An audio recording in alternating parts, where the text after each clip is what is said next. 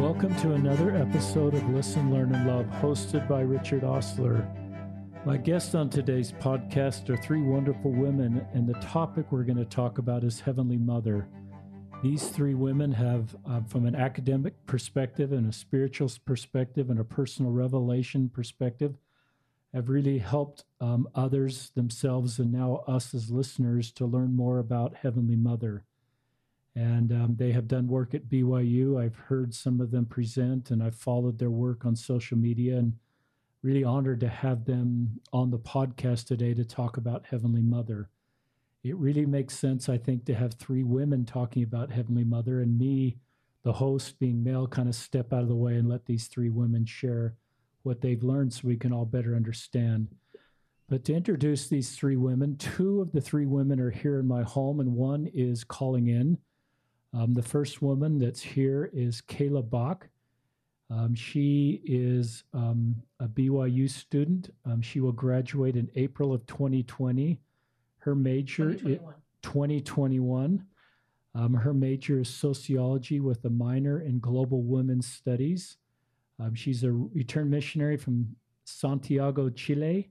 She's a research assistant both in the BYU Religion Department and in the Maxwell Institute. And has been married a year. Um, and grew up in Orange, California. Um, the second guest that's here in my home is Emily Peck. Emily is a BYU um, student also. She graduates in the fall of 2021. Her major is Middle East Studies and Arabic. And she grew up in Utah County. She served a mission in Berlin, Germany. My wife and I, about a year ago, went to Berlin. We love that city, Emily. She is single. She's a research assistant in the Maxwell Institute at BYU. And our third guest is calling in on the phone from Bentonville, Arkansas. And as many listeners know, they recognize that's Walmart's headquarters. And it is true, Charlotte Shurtz um, has a job connecting with Walmart. She is working, um, um, and her profession is tell us a designer is that right? Uh, or a proofreader? Uh, I'm a proofreader. Yep, a, proofreader.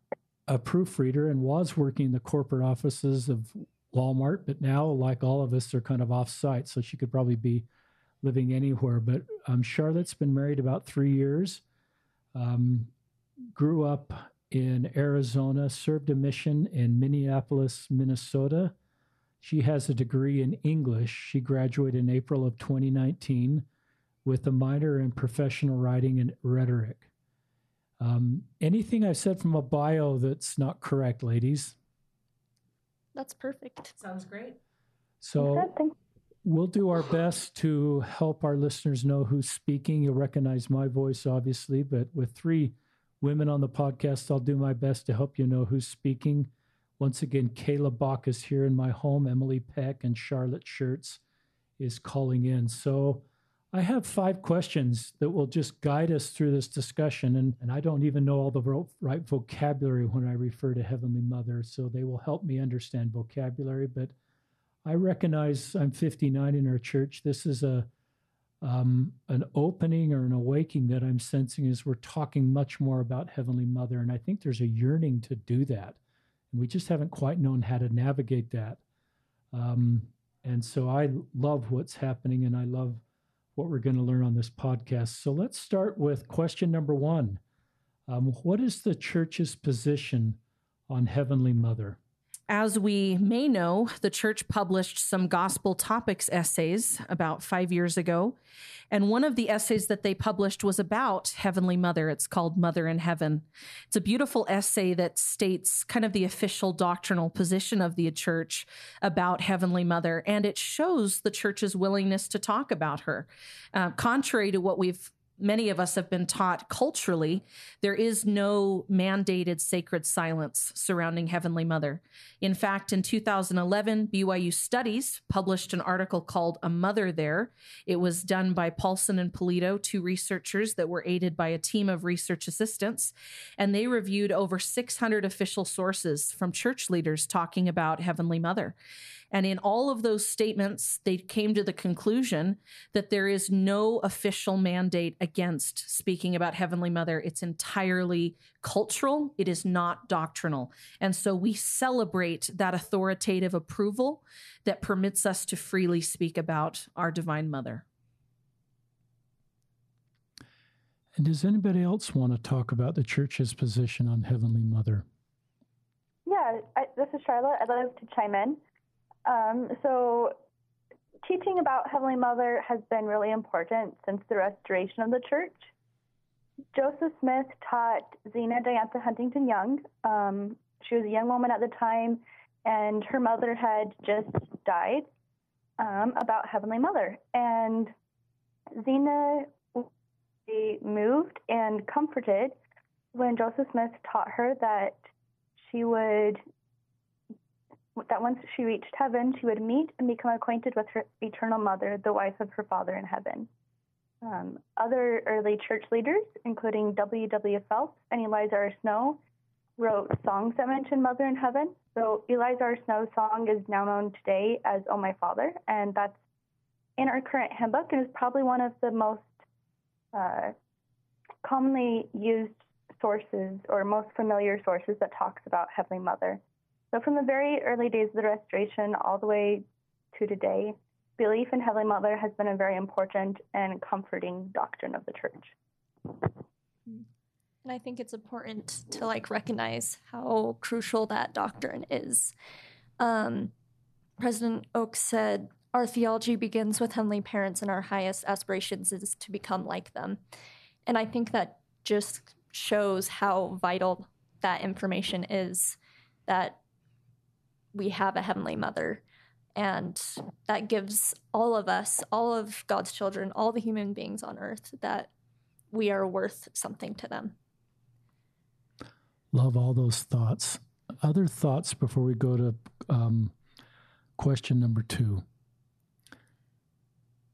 I think that i think that sums it up for us. I think anyone who's wondering where is Heavenly Mother in the church? I can find her in our doctrine, in our history, and in the words of many of our leaders. And for us, that's something we celebrate. Obviously, we we haven't heard as much about her um, in over the history of the church as as we've heard about Heavenly Father uh, or other divine individuals like our Savior or the Holy Ghost. But this is something that we're hearing more about, and we celebrate that increased dialogue. And we think there are important reasons why we're hearing more about her and why we hope to hear more in the future. Can anybody, this is a spontaneous question, but you referenced the song, Oh My Father. I'm not sure I can get it right, but can anybody just re- let us know that line in the song, I have a mother there? Or, yeah, so there's do you a, know, or maybe it's multiple points. There's a couple references um, to Heavenly Mother in the song. One is Truth is Reason, Truth Eternal tells me I've a mother there. And that's in the third verse. And then in the fourth verse, they actually the song actually addresses the father and the mother and it says father mother may i meet thee in thy royal courts on high so it turns from a discussion of heavenly mother to a conversation with heavenly mother and heavenly father wow thank you for do any do any of the three of you when you hear those words what do they mean to you? Does anybody have a comment on that? I think it's just beautiful especially in the third verse. Truth is reason truth eternal. I have a mother there. I think like that's one of that song is like one of the only well the only hymn we have about heavenly mother. And i think it's beautiful that it exists and um, that we can worship her in our church meetings. I think that is something that doesn't really exist right now is that conversation, but I think singing her on Sunday about her on Sunday is just a very beautiful practice. I love that, Emily. And you know, when we sing songs, we're worshiping and so I love the word worship as part of that. And thank you for that insight. Um, I meant to do this at the beginning. We'll do this at the end. But Kayla, will you you have some um, a website and a Facebook, Instagram, Twitter? Will you just let our listeners know because um, they want to, may want to connect with your work. Absolutely. So you can find us on the web at seekingheavenlymother.com. So think of the verse, you know, seek, um, ask and it shall be given you, seek and ye shall find. That kind of is what inspired us. So seeking seekingheavenlymother.com. And then our Instagram and Facebook are both um, the at symbol, Seeking Heavenly Mother. And then on Twitter, you can find us at, at Seek Find Know. Thank you. And we'll say those again, our listeners, and put that also in the podcast description if you want to look up the description. Let's go to question number two, which I love. Why does Heavenly Mother matter? I think this is so, so important. This is really the heart and soul of what we're doing. So many of us may feel isolated, may feel rejected. We may have earthly families that are less than ideal or that turn away from us because of who we are or what we've done or where we're coming from. And we may feel that we don't have a team, we don't have a, a group, a, a squad, if you will. And our heavenly parents are that team. We are part of a family. God is not a distant being. God is a familial concept where we have a father and a mother and an elder brother, and we are all spirit siblings. We are all a part of a family that always embraces us as one of their own. And for us, knowing Heavenly Mother strengthens the idea that God is personal, God is invested in our lives, God is a mother, God is a father, God is a parent that cares about you, that embraces you, that walks beside you, that comforts you. And so for us, knowing Heavenly Mother has made that divine relationship even more personal. And I don't, I can't imagine why the world wouldn't want another divine being on their team. Love that. More thoughts on this question? So, on a very personal note, Heavenly Mother is really important to me because she having a developing relationship with her has helped me heal. I was sexually assaulted my, on my mission, and then church leaders and other missionaries used God, as in Heavenly Father, uh, to blame me and to add shame and guilt for something that was very much not my fault. And as a result of that, I had a really hard time connecting to Heavenly Father or strengthening my relationship to Him. And healing my relationship with God the Father didn't come until after I started developing a relationship with God the Mother. She hadn't been used to harm me the same way that God the Father has, and and I know that wasn't what God the Father would have wished. It was actions of human beings, but that still harmed my relationship with Him. And once I was able to establish a relationship with God the Mother, she kind of became a bridge back to God the Father. And now I feel like I have a really good relationship with both my heavenly parents, but I don't know if I would have been able to have a relationship again with God the Father that is the way it is right now, or build as quickly, or like been able to return to to my relationship with God the Father as quickly without God the Mother. Um, Cass, I mean, Charlotte, on behalf of all of us, thanks for having the courage to talk about your own sexual assault that happened on your mission when you're out serving Heavenly Father, God the Father, and just the mm. complex trauma that created in your life. Um, can I ask a couple questions if you're okay? You mentioned that some of the men in your life didn't minister very well or maybe even added to your burdens. Do you will you share with what in the spirit of helping us do better, will you share a little bit about that? Um yeah. Or, or what we could or just general advice on what we can do to help people that are victims or survivors of sexual assaults. Uh-huh. Yeah, so I, I can share it a little bit. It's something that is still difficult for me to talk about.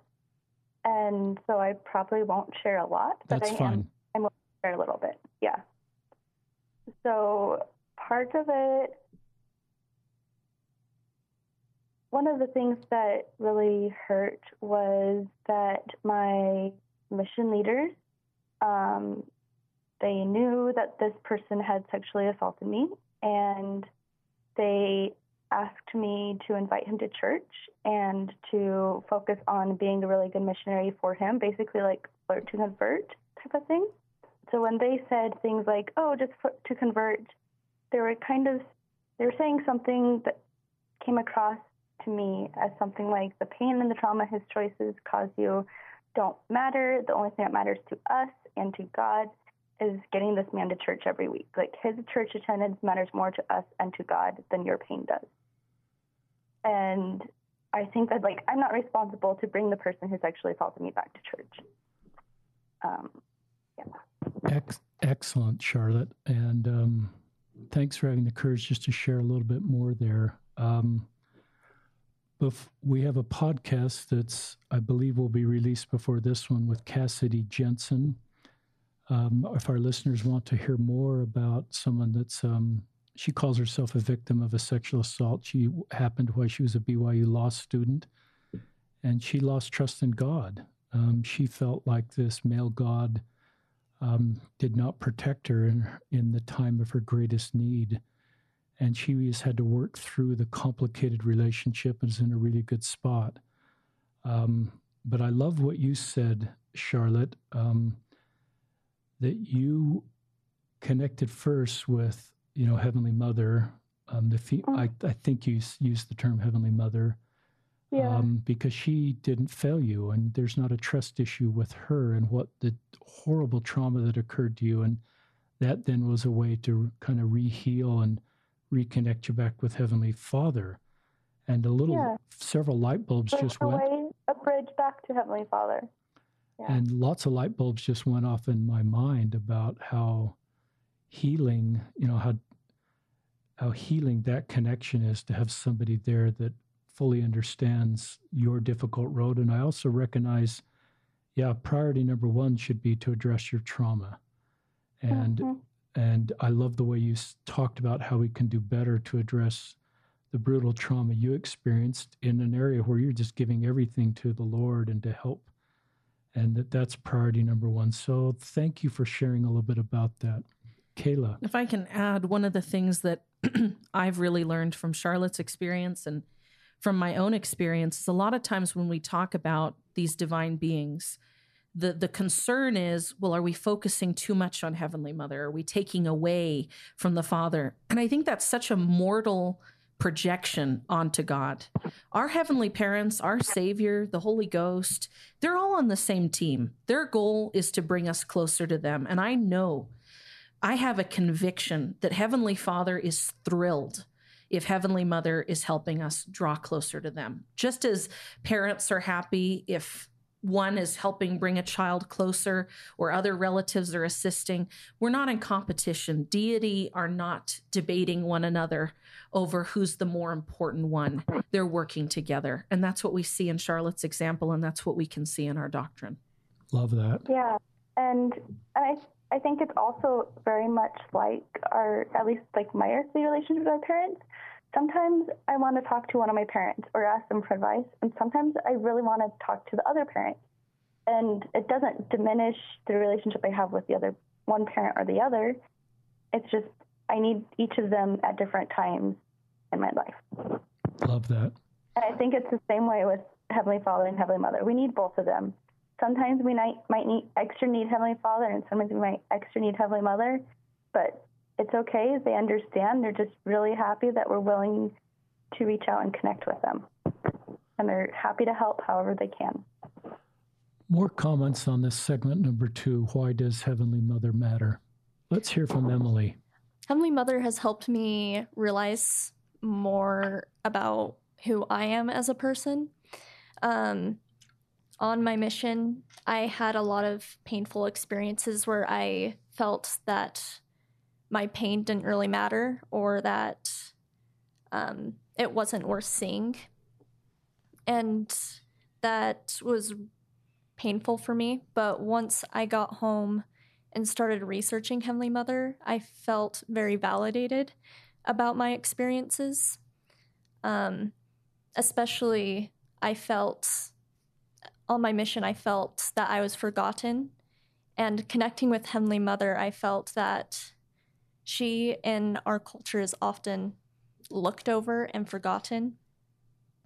And just because of that doesn't mean she's not like any less powerful or any less worthy. She's still whole and glorified. Um, and that really helped me to see myself as a whole person. That even though my experiences were looked over, that she understood me and validated me.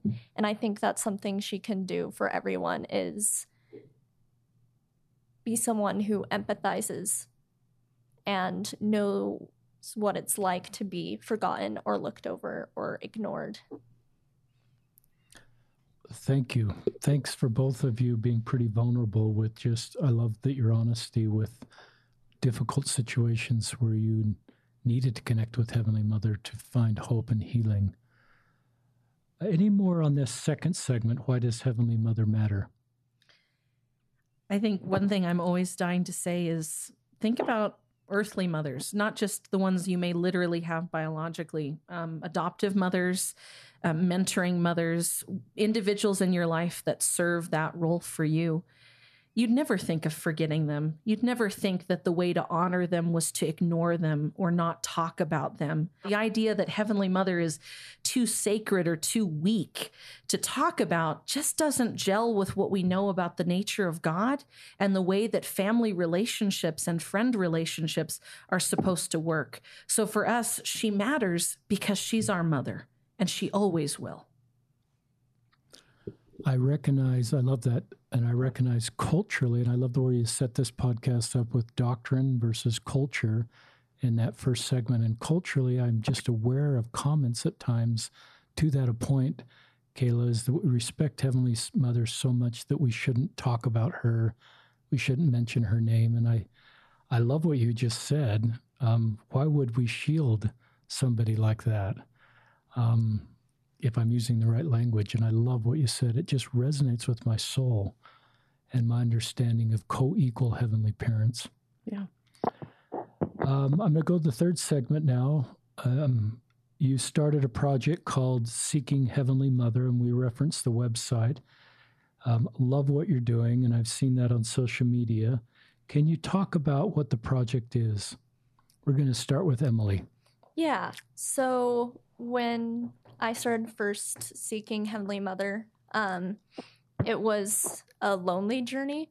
Um, I didn't know who I could talk about it with. I still, yeah, it was just kind of a lonely journey. And I wanted to create a place where people could feel like they had a community where they could talk about Heavenly Mother and share just their creations or their thoughts or just have resources where Heavenly Mother could be found and people felt like they could talk about her. And um, that's when I contacted Kayla.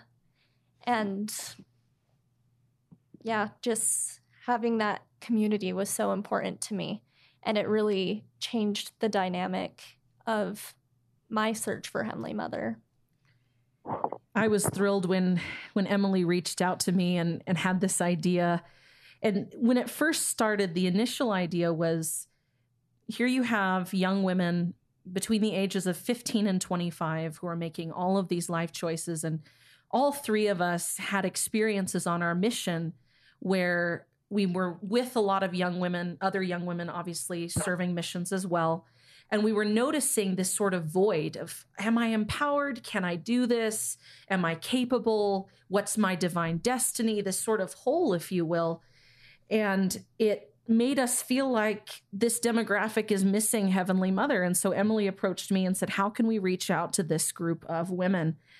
And then as I started into it with Emily, we realized it's not just 15 to 25 year old women that need this.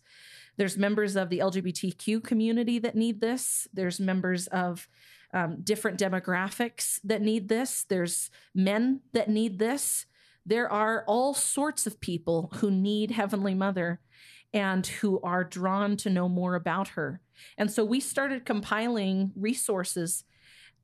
One of the things that's so striking to me is every time I've Googled Heavenly Mother LDS or LDS belief in Heavenly Mother, I get different search results. I get blog posts, I get podcasts. And so we kept saying, why are these things spread all over the internet? How am I supposed to have a meditative experience if I'm having to continually Google to learn what people have said about her? This church leader said this, that one said that. And so we created the website as a gathering place, as a home for art, for music, for essays and experiences, as well as for research. So our, our website serves as sort of a catch all where you can go through the resources yourself and using your own personal revelation can discover what's true for you. Obviously, some things on there are scholarly. You may not agree with everything, you may agree with everything, but we leave that up to you to decide. And for me personally, research is a form of worship by wanting to learn more about God, be it the Father, be it my mother, be it my Savior, the Holy Ghost, whoever it may be. That's my way of drawing closer to them. That's how I connect with deity. And so, researching Heavenly Mother and seeing what church leaders have said about her and what um, scholars have said about her has helped me gain a concept of her, to know her not as just an idea or a doctrine, but an actual divine being. And it's helped me to draw closer to her. There's also a number of books that have been published on Heavenly Mother. Uh, Rachel Hunt Steenblik has published poetry. There's also a book called Dove Song, which kind of reviews the history of Mormon poetry about Heavenly Mother. And then there's also a new book called A Girl's Guide to Heavenly Mother, put together by MacArthur Krishna and Bethany Brady Spalding, where they put it out in a guidebook format, all the different doctrines we have about Heavenly Mother with corresponding quotes. And as I've perused these different resources and seen the different artwork, I've felt a connection to deity that has changed my life for the better. Love that. What a great idea I didn't think about of having a few light bulbs go off about the dispersed nature of all the content. And when you went through the Google search engines and seeing all this stuff spread out, what a great idea to bring it together under I love the website name, Seeking Heavenly Mother. Um, .com. That just seems like you've been guided by heavenly parents to do this, and it brings honor to Heavenly Mother. Well, we certainly have felt guided. And I felt guided when, as Emily and I were starting the project, I ran across Charlotte, who was actually doing research at the time on cultural beliefs that LDS people have about Heavenly Mother, and she was asking people to do interviews. And so I agreed to do an interview with Charlotte, and I can testify that was that was God God led opportunity because um, after meeting Charlotte, she really became the backbone of this project, helping us to actually put it out there as a website, as a as something that people could approach and and ponder and study. And so Charlotte really has helped bring the dream that Emily had to life, and we're so grateful for her. Yeah, this wouldn't exist without Charlotte. This is true. We're so grateful. what a great team. Also, definitely would not exist without Emily having the idea to begin with. So Emily's got to take some credit, and also Kayla connected us all. So, I am the glue. what a great team! Anybody else want to share more about you know this project? Go ahead, Charlotte. Yeah. So, like Kayla said, we connected when I was doing some research about folklore or like the how members practice belief in Heavenly Mother or uh, another thing that falls into the folklore category is material creations that reflect that reflect belief. So I really wanted to include a part in this project where we had some sort of digital repository for material creations that reflect belief in Heavenly Mother. So we have a huge um, section of creations. We have artwork, we have poetry, we have essays, we have some music, um, all that reflects belief on Heavenly Mother that portrayed her, that question, like, what would it be like to talk with her? Um, what would it be like to be able to love as she does? What would it be like to be able to see my body the way she sees my body?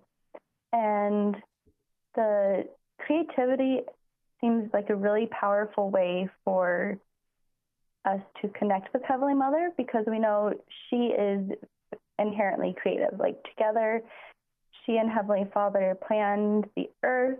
Um, we are all creations of our Heavenly Parents. Um, and so when we create or when we participate in viewing uh, the creations of others, we can imitate Heavenly Mother and connect to her that way. So, one of the other ways that I really enjoy connecting with Heavenly Mother is through Midrash. I don't know if you've heard of Midrash before. I have not. Okay, so Midrash is something I learned about while I was reading Inspired by Rachel Held Evans. And it's a Jewish tradition that's fairly similar to our practice of likening scriptures to ourselves. So, through Midrash, Jewish readers creatively retell scripture stories in ways that allow them to learn more about themselves and about God. So, Midrash helps them interpret the text, but also what's behind and beyond the text and be, beyond, between the lines of the text. So, when sometimes I choose to write Midrash, and that's like a creative retelling of scriptural stories. So, like, I've written Midrash about the Garden of Eden. Like, what would it be like if we retold the Garden of Eden story with Heavenly Father and Heavenly Mother in the Garden of Eden, teaching Adam and Eve, helping them prepare to leave and go out into the world? And I found that to be a really powerful way to learn about Heavenly Mother and also about myself and how I am like her. Well, I love that. Emily. Um, yeah, also another way I really love to connect with Heavenly Mothers through meditation and dance. Um, I think one thing that really help, helps me to connect to Heavenly Mother is through dance, I took a dance class at BYU, and there was a moment where I felt very connected to Heavenly Mother through dancing. Um, and it was very much tied to community. Like, I felt very connected with the other women I was dancing with, and I think that was another major point in me wanting to create a community is just feeling just feeling community with other women um, dancing together. And that really made me want to have this community with other women and everyone uh, con- trying to connect with heavenly mother. I love that. And i love the connection that creates. Kayla. Actually an interesting point emily was mentioning along with dance, obviously meditation similarly can help us feel connected to the divine.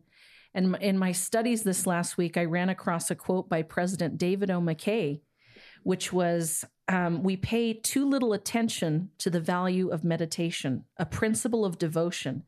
Meditation is the language of the soul. I thought that was so cool. And that's one of the ways that we connect to Heavenly Mother is through meditation, through pondering, through quiet moments of peace and consideration. I've really come to understand that there are a diversity of ways that we can connect with her. And I invite anyone who's listening to this to explore your own methods of spiritual connection to discover what works best for you and how to explore that relationship with deity. I love that. Other thoughts on this project you've started, Seeking Heavenly Mother, that anybody wants to share? I will say that one of the greatest blessings has been working with Charlotte and Emily and the other members of our team. Um, obviously, we are the founders, but we've since had other people join with us and and work with us, write for us, um, share work with us, and being a part of this community. The best way that I've helped felt Heavenly Mother and Heavenly Father's love is by feeling the love they have for these people. Working with other people in efforts to seek them helps you see people the way they do. And feeling the love that they have for their children, feeling Heavenly Mother's desire to be known by her children and to feel that I can be um, quote unquote, a missionary, if you will, of sorts, not officially called, but certainly in my heart, that has shown me the love of God in entirely new and transformative ways. Talk about are you getting any criticism from the church in general? Sometimes when people talk about these sensitive subjects, like I do with LGBTQ and you are with Heavenly Mother, some active Latter day Saints culturally um, feel like that's something we shouldn't be doing. Have you had any negative feedback or and and or have you had just support? We anchor everything we do in church doctrine. Obviously, there are resources on our website that are not from the church that are scholarly, but we leave those there not to detract from the church, but simply to allow for exploration, if you will, so people can be fully aware of everything out there. But everything we publish on social media we always have a, a church leader quote in mind so that if someone were to message us and say, Is this doctrinal? Is this okay? We can say, Yes, here's a quote from, you know, Sister Bingham or you know, President David O. McKay or Gordon B. Hinckley or someone that can back us up so that they know we're on the right track. And we want to be on the right track. We want to help people in their religious journey uh, to draw closer to Christ. And we think that seeking Heavenly Mother is a great way to draw closer to Christ and to draw closer to Heavenly Father. Anytime you're drawing closer to any member of the heavenly family, you're drawing closer to the to all of them. And so we are very cognizant of that. We support the church. We certainly are not here to replace or alter any anything of that nature, any doctrines that exist. We are here to support them and share them because the church has the doctrine. We're just here to help the culture receive that doctrine and embrace it. Great answer. And I love your perspective of where you have a church quote, the church doctrine, but then you bring stories and academic articles and sort of a full suite of understanding. I recognize learning and knowledge comes through lots of different avenues, and the I love the way you're bringing them there. And I love your point that this is all to bring us unto to help us bring us unto Christ and be a better person and navigate our lives. Um, talk if I don't know if you mentioned LGBTQ, and as our listeners know, we do a lot of podcasts. Have you had any stories on the side or any of your LGBTQ friends sort of talk about the role of Heavenly Mother and how that's helped them navigate navigate their life as an LGBTQ person? I can personally say that uh, I've had I have a very close friend of mine who I met when I was living abroad a few years ago, who follows our project very closely. And I remember when I was speaking to him about it, he said, "I just love Heavenly Mother." And I obviously cannot speak for the LGBT community. I think I shouldn't attempt to. They have wonderful voices and we should hear them. And I obviously, one LGBTQ plus person doesn't speak for all of them either. Everyone has an individual voice and we should hear all of their voices. I will say anecdotally that what he told me was feeling the love from yet another person was strengthening to him. I think so many LGBTQ plus people face such uncalled for rejection and such uncalled for pain that they do not deserve. And to have yet another person, a divine being who loves them, who supports them, who is there for them, that's so helpful. And obviously, our goal is to be as inclusive as possible with this project so that they can feel they have a home here. That was beautiful. You just healed a bunch of hearts with what you just shared there and opened up possibilities to people listening they've never considered um, to find hope and healing. Um, I'm going to go to segment four. Um, what is the potential impact on our community with more discussion of Heavenly Mother? Well, as I as you mentioned at the beginning of the podcast, I am majoring in sociology and I especially love sociology of religion. I love seeing how it impacts our human relationships. And I actually want to briefly share one of my inspirations for the project, which came from an article, not from a member of our church, but a man by the name of Andrew Whitehead. And he is a professor at Clemson University. And he published an article in the early, um, around 2011, 2012, called Gender Ideology and Religion Does a Masculine Image of God Matter?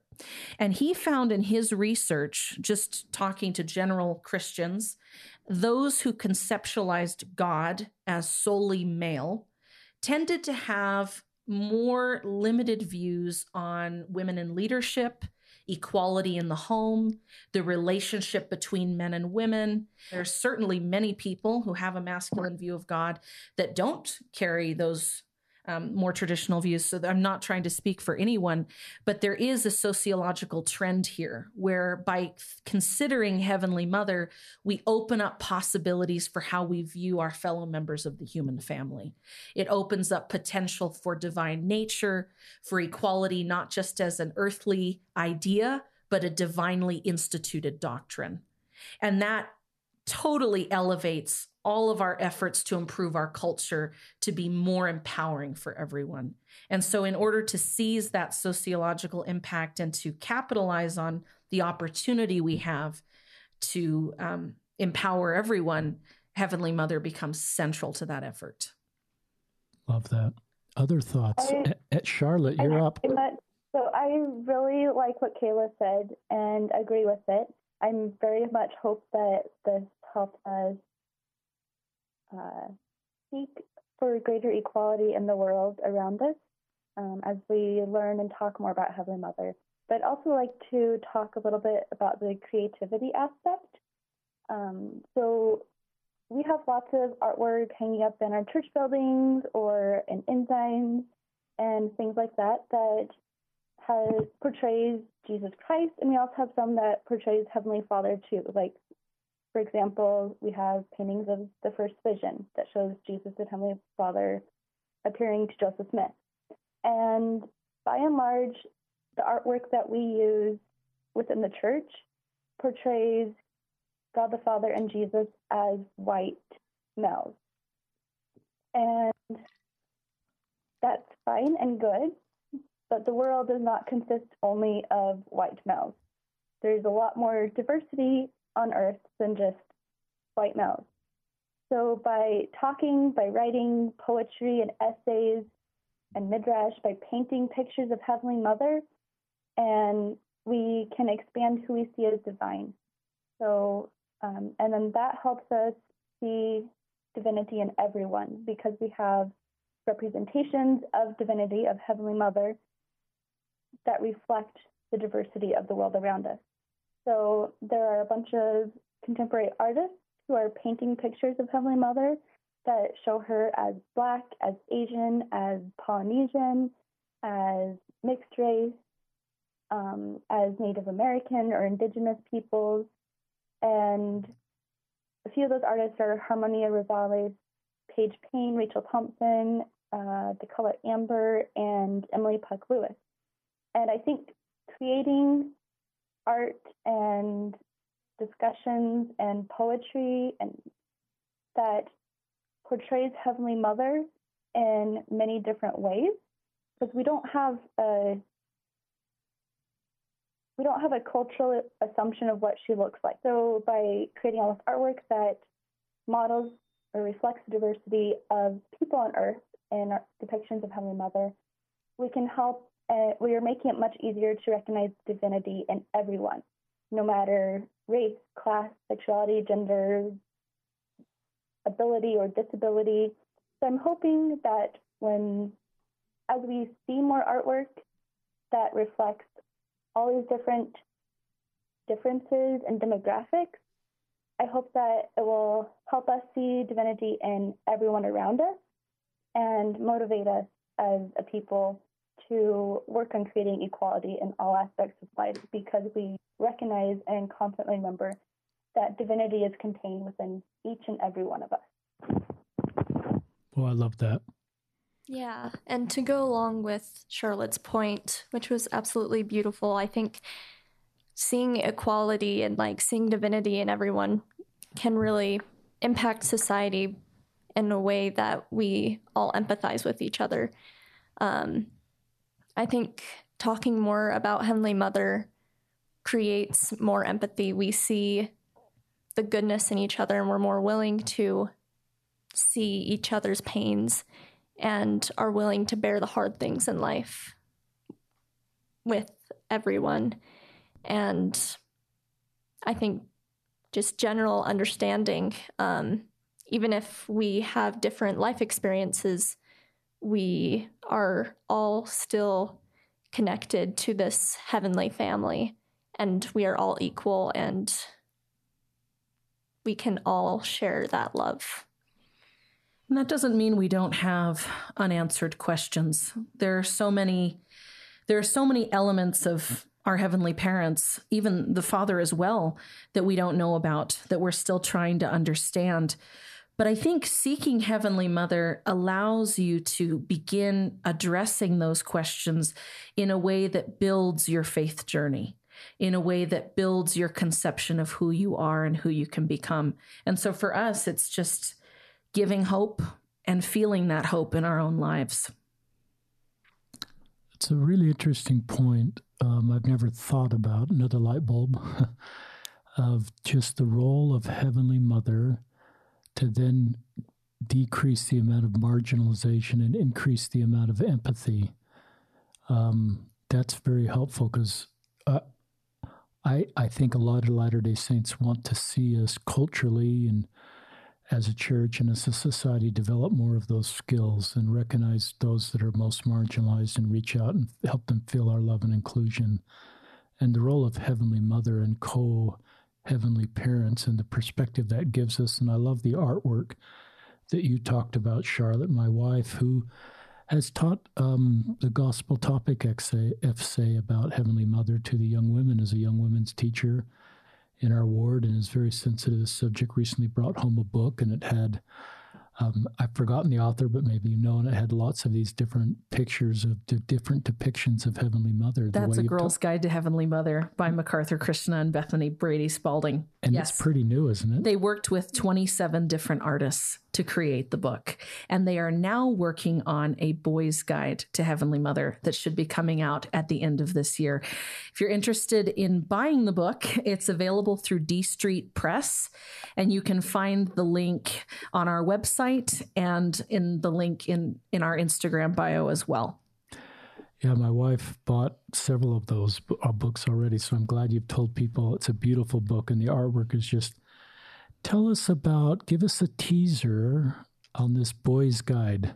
Yeah, so it's actually an interesting story. I've spoken with McArthur and Bethany recently about the motivation behind it. When it started out, McArthur and Bethany are both the mothers of daughters. And their daughters were asking them questions Mommy, where are the girls? And so they started off with their Girls Who Choose God book series, which depicts women from the scriptures, and then moved into this Girl's Guide to Heavenly Mother. However, they had a mother of boys that wrote them and said, Where are my sons supposed to learn about Heavenly Mother? and you're you're marketing it specifically to girls where's the boys guide and they realized you know what you're right boys need heavenly mother too. And so while the girls guide to heavenly mother focuses on recognizing the equality of your standing as a woman, which sometimes with a lot of male imagery can be difficult. The Boys Guide is geared around recognizing that equality in others when a lot of the visualization is already male, recognizing that that needs to be expanded in a way that's empowering to boys so that they can see that divinity in themselves as well. So it's going to be absolutely fantastic. They're working with Martin Pulido on the Boys Guide, and he was one of the co researchers on the 2011 BYU Studies article reviewing church statements. And these books will both be heavily laden with quotes by different church leaders to keep it in line with church doctrine. Well, I'm really touched about what you just said about Boys Guide and the role of Heavenly Mother to help a boy be a better man and a better disciple of Christ. And of course, light bulbs. Of course, as a father of four sons, I would love to have had that book available. We have two sons, we have four sons and two daughters. And I think there's a natural inclination for men like me perhaps think, well, this Heavenly Mother thing is kind of a women's thing in the church. So I'll kind of connect my daughters with Heavenly Mother and I'm going to keep doing my own thing as a guy in the church. But what you just said is so important for men yeah. and boys because this is part of my spiritual journey as a man to better come into Christ and to develop better attributes that help make me a better disciple of Christ. And I need um, the example of earthly women and my heavenly mother in my life and the things that they can teach me to help me become the man I need to be. And two follow up points on that. We'd never tell a girl you don't need heavenly father. I mean, so we don't we don't tell our missionaries now only teach the male investigators about heavenly father. No, of course not. We all need heavenly father and we all need heavenly mother. I encourage everyone to not be limited by the boys or girls on the books. My husband loves The Girl's Guide to Heavenly Mother. Uh, we can all benefit from both of them. Love that. Thank you. Um, maybe each of you could share some more of your feelings or even your testimony about Heavenly Mother. Let's um, do Emily first, then Charlotte, and then Kayla. Yeah. So, Heavenly Mother has been a really big part of my life the last couple years. And in a lot of ways, um, she's been someone that has helped me through just life experiences, as I mentioned before, feeling validated. Um, she is someone for me who helps me to f- see the worth in myself and the worth in all of God's children and coming to know her more has increased empathy for the marginalized and for the forgotten and and has helped me even have empathy for myself and have patience with myself. And so she really has taught me how to love and to really better fulfill the first commandments to love God and to love my neighbor and to love myself and that has been really beneficial for me. Thank you, Emily. Charlotte, you're up. Okay, so for me, it's really important to just remember that I'm a child of Heavenly Mother because of what that means. It means that she offers me unconditional love and understanding a place to cry, rage, question anything and everything, or rejoice without judgment. She laughs with me, she celebrates my successes, and cheers me on as I try to accomplish hard things. As her child, I'm welcomed and with open arms just the way I am. And I suppose that that's the same way that she's that same way for all of her children. She's just waiting for you to seek her and in any way that fits your desires, needs, and strengths. And if you do seek her, you'll learn more about both her and yourself. Thank you. Kayla. Um, shortly after President Jean B. Bingham became general president of the Relief Society, she gave a talk at a women's conference called How Vast is Our Purpose? And in the talk, she poses a question to the audience. she says, Do you think our heavenly parents want us to succeed? Yes. They want us to succeed gloriously. And do you think they will help us? Absolutely.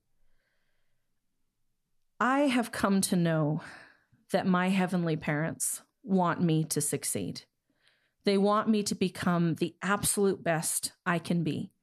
And they want that for all of their children.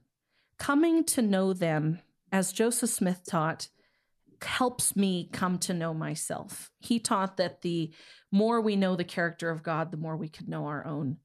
And I really believe that to be true. As I have come to know Heavenly Mother, I have been expanded both directly by my heavenly parents and indirectly by the people I've worked with and the things that I've learned. And I've come to understand more fully what it is that my potential may be. I would invite anyone listening to this to get to know your heavenly parents. They love you, they want to embrace you, they admire you for your strength, and they are here to comfort you in your weakness. Seeking Heavenly Mother has been a crucial part of my own spiritual journey as I've come to know myself and the truths that God wants me to uncover. And I am so grateful to Charlotte, to Emily, to all of the artists and collaborators that have worked with us, and to everyone who is seeking her for being a part of this journey. Thank you. In this last segment, what can we do? I think one thing um, is just the way we talk and our rhetoric in church and in our general discussions. Um, I think often when we refer to God, we exclusively say Heavenly Father. And I think it would be beneficial if we started saying Heavenly Parents, or even better, mention Heavenly Mother and Heavenly Father. Um, so I think that's just really important. Like, even in testimony meetings or just general comments, when we say God, not just refer to Heavenly Father, but refer to them both because they are equal and they deserve the same amount of respect and honoration. Love that. And Sister Bingham did that in that quote you just shared with us. So, what you're teaching and suggesting is being modeled by our leaders. It was even in President Nelson's Mother's Day wish to all of our heavenly parents' adult daughters. So, President Nelson's go. doing it too. That's awesome. Other thoughts on what we can do? Charlotte, do you have some thoughts? Yeah, I'd like to invite all of the listeners to find your own way to seek Heavenly Mother. So, your relationship with Heavenly Mother is a very personal thing, and the ways that you connect with her might be different than how I connect with her through creativity, or how Kayla connects with her through research, or how Emily connects to, has connected to her Mother through dance. But because this is so personal, uh, you can kind of choose whatever works for you and have Heavenly Mother. It's between the two of you. So I'll throw out some ideas, but you don't have to use any or all of them, but just think about them, see if any of them catch your attention, or if you think of anything else, else while I'm throwing out ideas. So you could create or view art, read scholarship, liken scriptures to Heavenly Mother, read or write poetry, meditate, move your body, spend time in nature, learn to create in a new way, journal, write midrash, talk with a friend, or dance. So I invite you to choose one of these ways or something else that came to your mind and to seek Heavenly Mother by doing this sometime this week. Love that, Charlotte.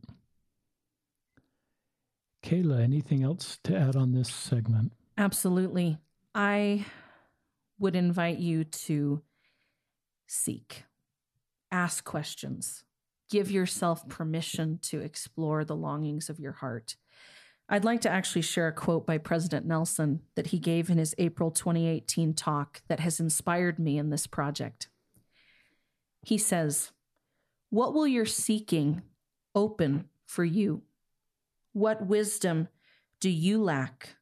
What do you feel an urgent need to know or understand? I urge you to stretch beyond your current spiritual ability to receive personal revelation. For the Lord has promised that if thou shalt seek, thou shalt receive revelation upon revelation, knowledge upon knowledge, that thou mayest know the mysteries and peaceable things, that which bringeth joy, that which bringeth life eternal.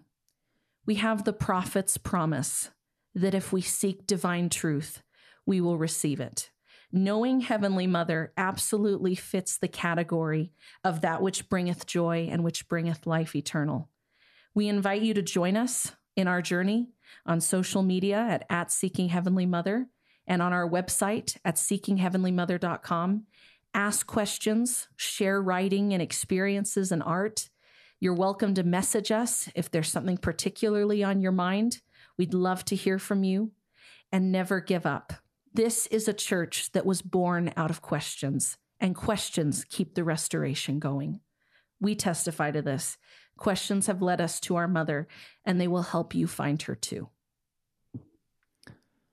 I'm deeply touched.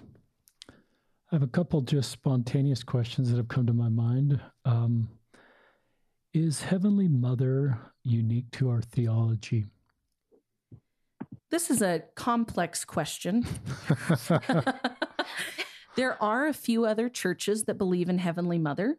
When we started this project, I started following the hashtag Heavenly Mother on Instagram, and it has brought me into contact with other religions that similarly use the hashtag Heavenly Mother. I don't know a lot about them. I certainly would not speak for them, but they do exist. Generally speaking, Heavenly Mother is a unique belief within the Christian world, not unprecedented, but unique. There are other faiths that have concepts of feminine deities and the divine feminine, and there's certainly a lot of research being done right now on the archaeological evidence that suggests belief in Heavenly Mother occurred in ancient times amongst the foremothers and forefathers of many of the world's religions today. So it's not an open and shut case, but it certainly is a cherished and distinctive belief, as the church essay says. And, you know, some of our listeners are kind of barely hanging in there sometimes with our church. And um, I sometimes um, point them to unique doctrines of our church that came through the restoration, the plan of salvation, personal relationship with heavenly parents. And for me, Heavenly Mother, um, the work you're doing to help us understand more of that personal relationship we can have with our heavenly parents does help me in the things you're teaching just to recognize the unique doctrine that was restored through the restoration and to your point continues to be restored. Um, here's another question. The word feminist is a word i'm 60 and so my generation that's a word that generates some some tr- emotion and some triggers um, that if someone takes that label on as an active latter day saint that seems like something they shouldn't be doing um, and I recognize many of our active Latter day Saints, men and women, and I are taking on that label, and it is a label that's consistent with fully believing in the church. Can you can does anybody just want to address that and help our listeners to just maybe have some different feelings about that label for those that choose to take that on? Well, I certainly want to hear Charlotte and Emily's thoughts on this, but before we go any further, I want to rec- uh, recommend the BYU Studies article, Feminism in the Gospel of Jesus Christ. Beautiful article, good starting point if feminism is new for you. I also want to say that I think sometimes people who aren't ready or aren't willing or aren't comfortable taking on the label feminist worry if seeking Heavenly Mother would force them to do that, because obviously many feminists love Heavenly Mother. That's not true. If you're not ready or don't want to be identified as a feminist, you can absolutely still seek and talk about Heavenly Mother. That's totally fine. Heavenly Mother is for everyone, a feminist and non feminist alike. That being said, Feminism is a huge umbrella term, similar to saying, I'm an American. I could be from California or New York. Totally different experience. Arkansas or Indiana. Still all one country. Likewise, feminism is as broad as a nation. It's got so many different tenets and ideas, but ultimately it centers on the idea that all human beings are equal with a consideration to the fact that historically women have faced certain levels of oppression due to their gender. So I think that that's important to remember when we're discussing feminism. Identifying as a feminist and identifying as a Latter day Saint may have certain cultural baggage, but doctrinally it can fit beautifully and perfectly. Other thoughts, um, Charlotte, go ahead. I'm working on an essay right now called Why Being a Feminist Helps Me Keep My Baptismal Covenant. So, personally, I think feminism and the church, or being a member of the church, can definitely go hand in hand. Um, and like like Kayla said, there's feminism is a very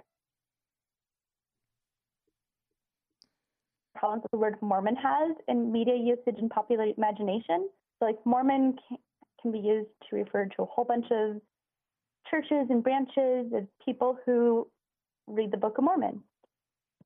And similarly, feminism can be used to describe a whole bunch of different people with different beliefs. So that can cause confusion when you, if you just assume that everyone who's a feminist believes the same thing. So personally, um, I am very interested in intersectional third wave feminism which recognizes that, um, so it focuses on systemic societal injustice wherever it is found, including at intersections of identity or privilege, and includes marginalized groups, including gender, but also including ethnic minorities and discrimination based on sexual orientation or class.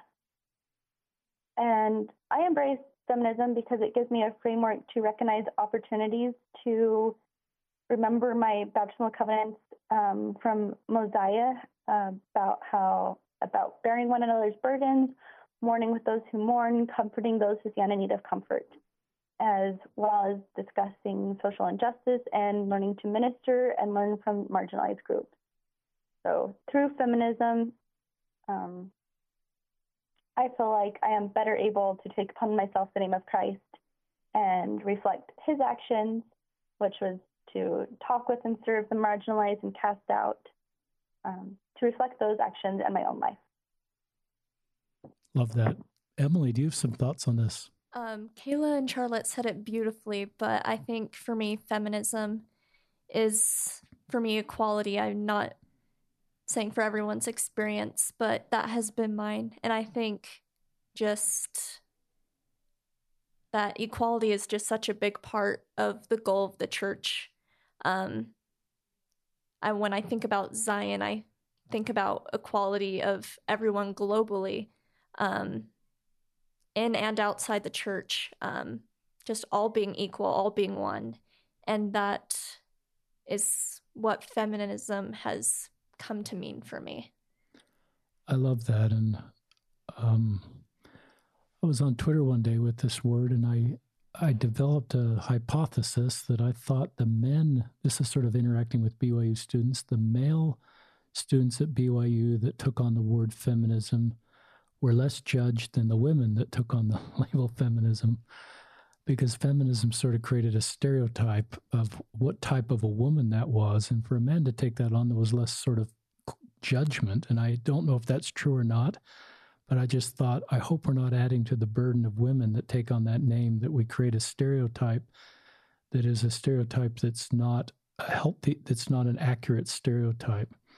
And so I think we need to be very thoughtful about that word and, and listen to women um, and hear what their thoughts about that. Because I recognize, just like with LGBTQ, I've had to deprogram myself about the word feminism and listen to um, people like on our podcast today to understand better about that word. So thank you. Um, I listened to a talk once that my wife sent me from Sharon Eubank, and she was, and it was very helpful for me. It's a few years old, and she was talking about um, um, some of the cultural work we need to do. And one of the examples she said, when we go on missions, and all three of you have served missions, we have the mission president and his wife. And she talked about how those assignments are kind of co equals, but we don't have vocabulary um, to recognize the co equal nature of her calling. And then she transitioned to a temple president uh, is and his companion. She actually has a title, a matron.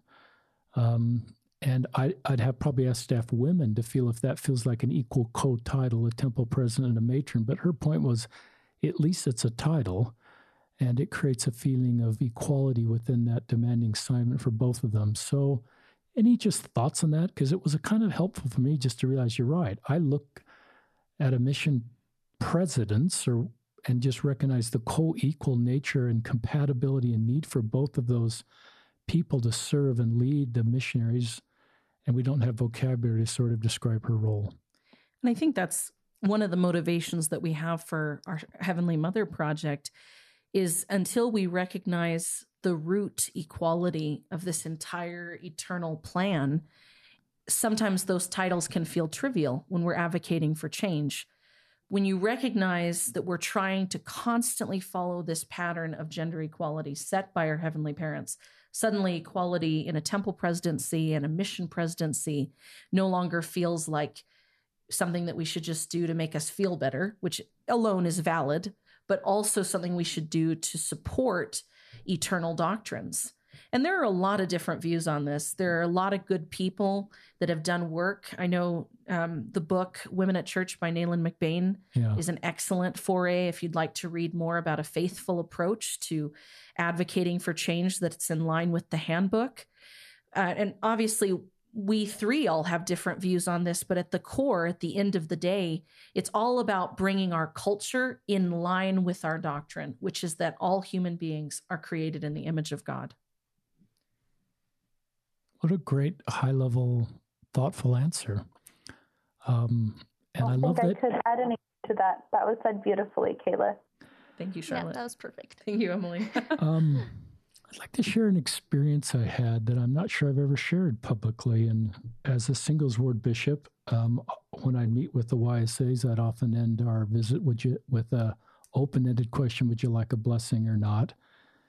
And about half the time, the YSA would ask for a blessing. And in one situation, there was a dear sister who was, through no fault of her own, was in a really, really tough spot.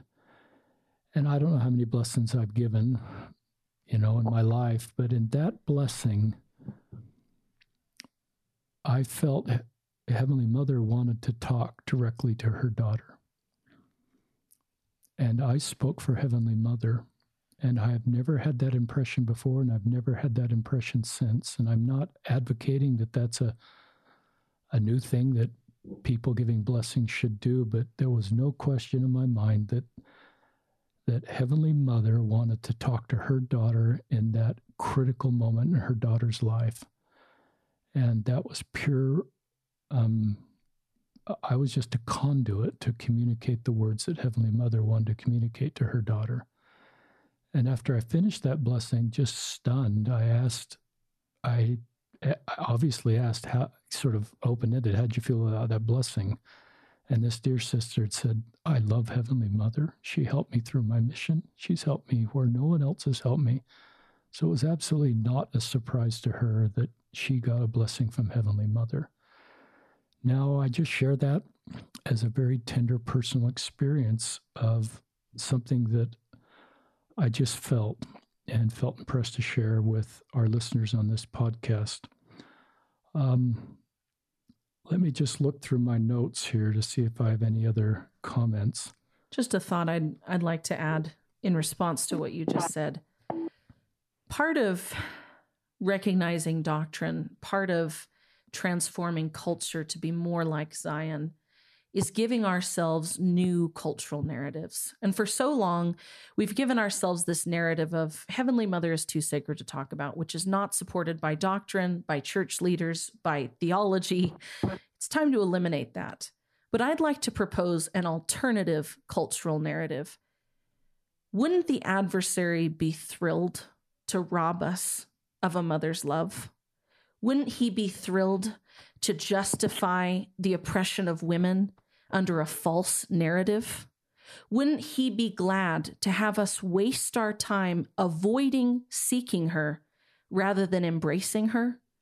That's the cultural story I want to tell because the work of hiding a divine being and ignoring a deity sounds much more like the adversary than anything I know about God. Wow. You'll have a few people replaying that segment of the podcast, Kayla, to hear that again. That's beautiful. And when I think of the role of Satan, who I believe is real and wants to destroy us, I think sometimes we we don't understand some of the things that he might do to do that, and that's one of them. He didn't want that girl to have healing. The girl that you helped, the woman that you helped, needed to hear from her heavenly mother. And while I haven't had that same experience, I have had experiences where people around me have said things that I believed were messages from my heavenly parents, sometimes from one specifically, sometimes from both of them. And imagine if those people had felt it wasn't okay to talk about her. And so it's it's definitely not our fault when we fall prey to cultural narratives. We all do. We're all human. That's okay. That's what we're here on earth to learn, to overcome but it's something that each of us has the power to change. Each of us has the power to act and to pull back the curtains and embrace the beauty of this doctrine. And I'm excited to be a part of the journey. To pull back the curtains and embrace the beauty of this doctrine. And even in that sh- experience I saw with the priesthood blessing, I recognize that that's a man, me, sort of connecting Heavenly Mother with her daughter. But I think one of the things we're teaching on this podcast is you can have that personal relationship. Um, a priesthood blessing, I want to be clear, that's not the only way it can come about. And the things you're teaching is all of us, men and women, can have that personal relationship with heavenly parents. Absolutely. And I one of my favorite ways to do that is of course we follow the church policy of praying to heavenly father in the name of Christ. Ask heavenly father how he feels about heavenly mother. Next time you pray, Dear Heavenly Father, here was my day. Here's how I'm feeling. Just say, Hey, Heavenly Father, how do you feel about Heavenly Mother? I promise you the experience has the power to change your day.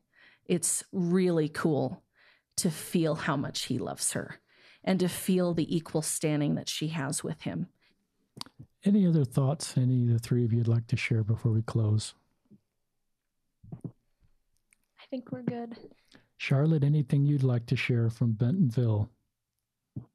I don't think I have anything else that's like pressing on my mind right now. Thank you. You're worthy. You're worth it. You matter. Our heavenly parents love you. This has been a deeply moving podcast on behalf of all of our listeners. This is Richard Ostler thanking Kayla Bach, Charlotte Shurtz, and Emily Peck for being on another episode of Listen, Learn, and Love.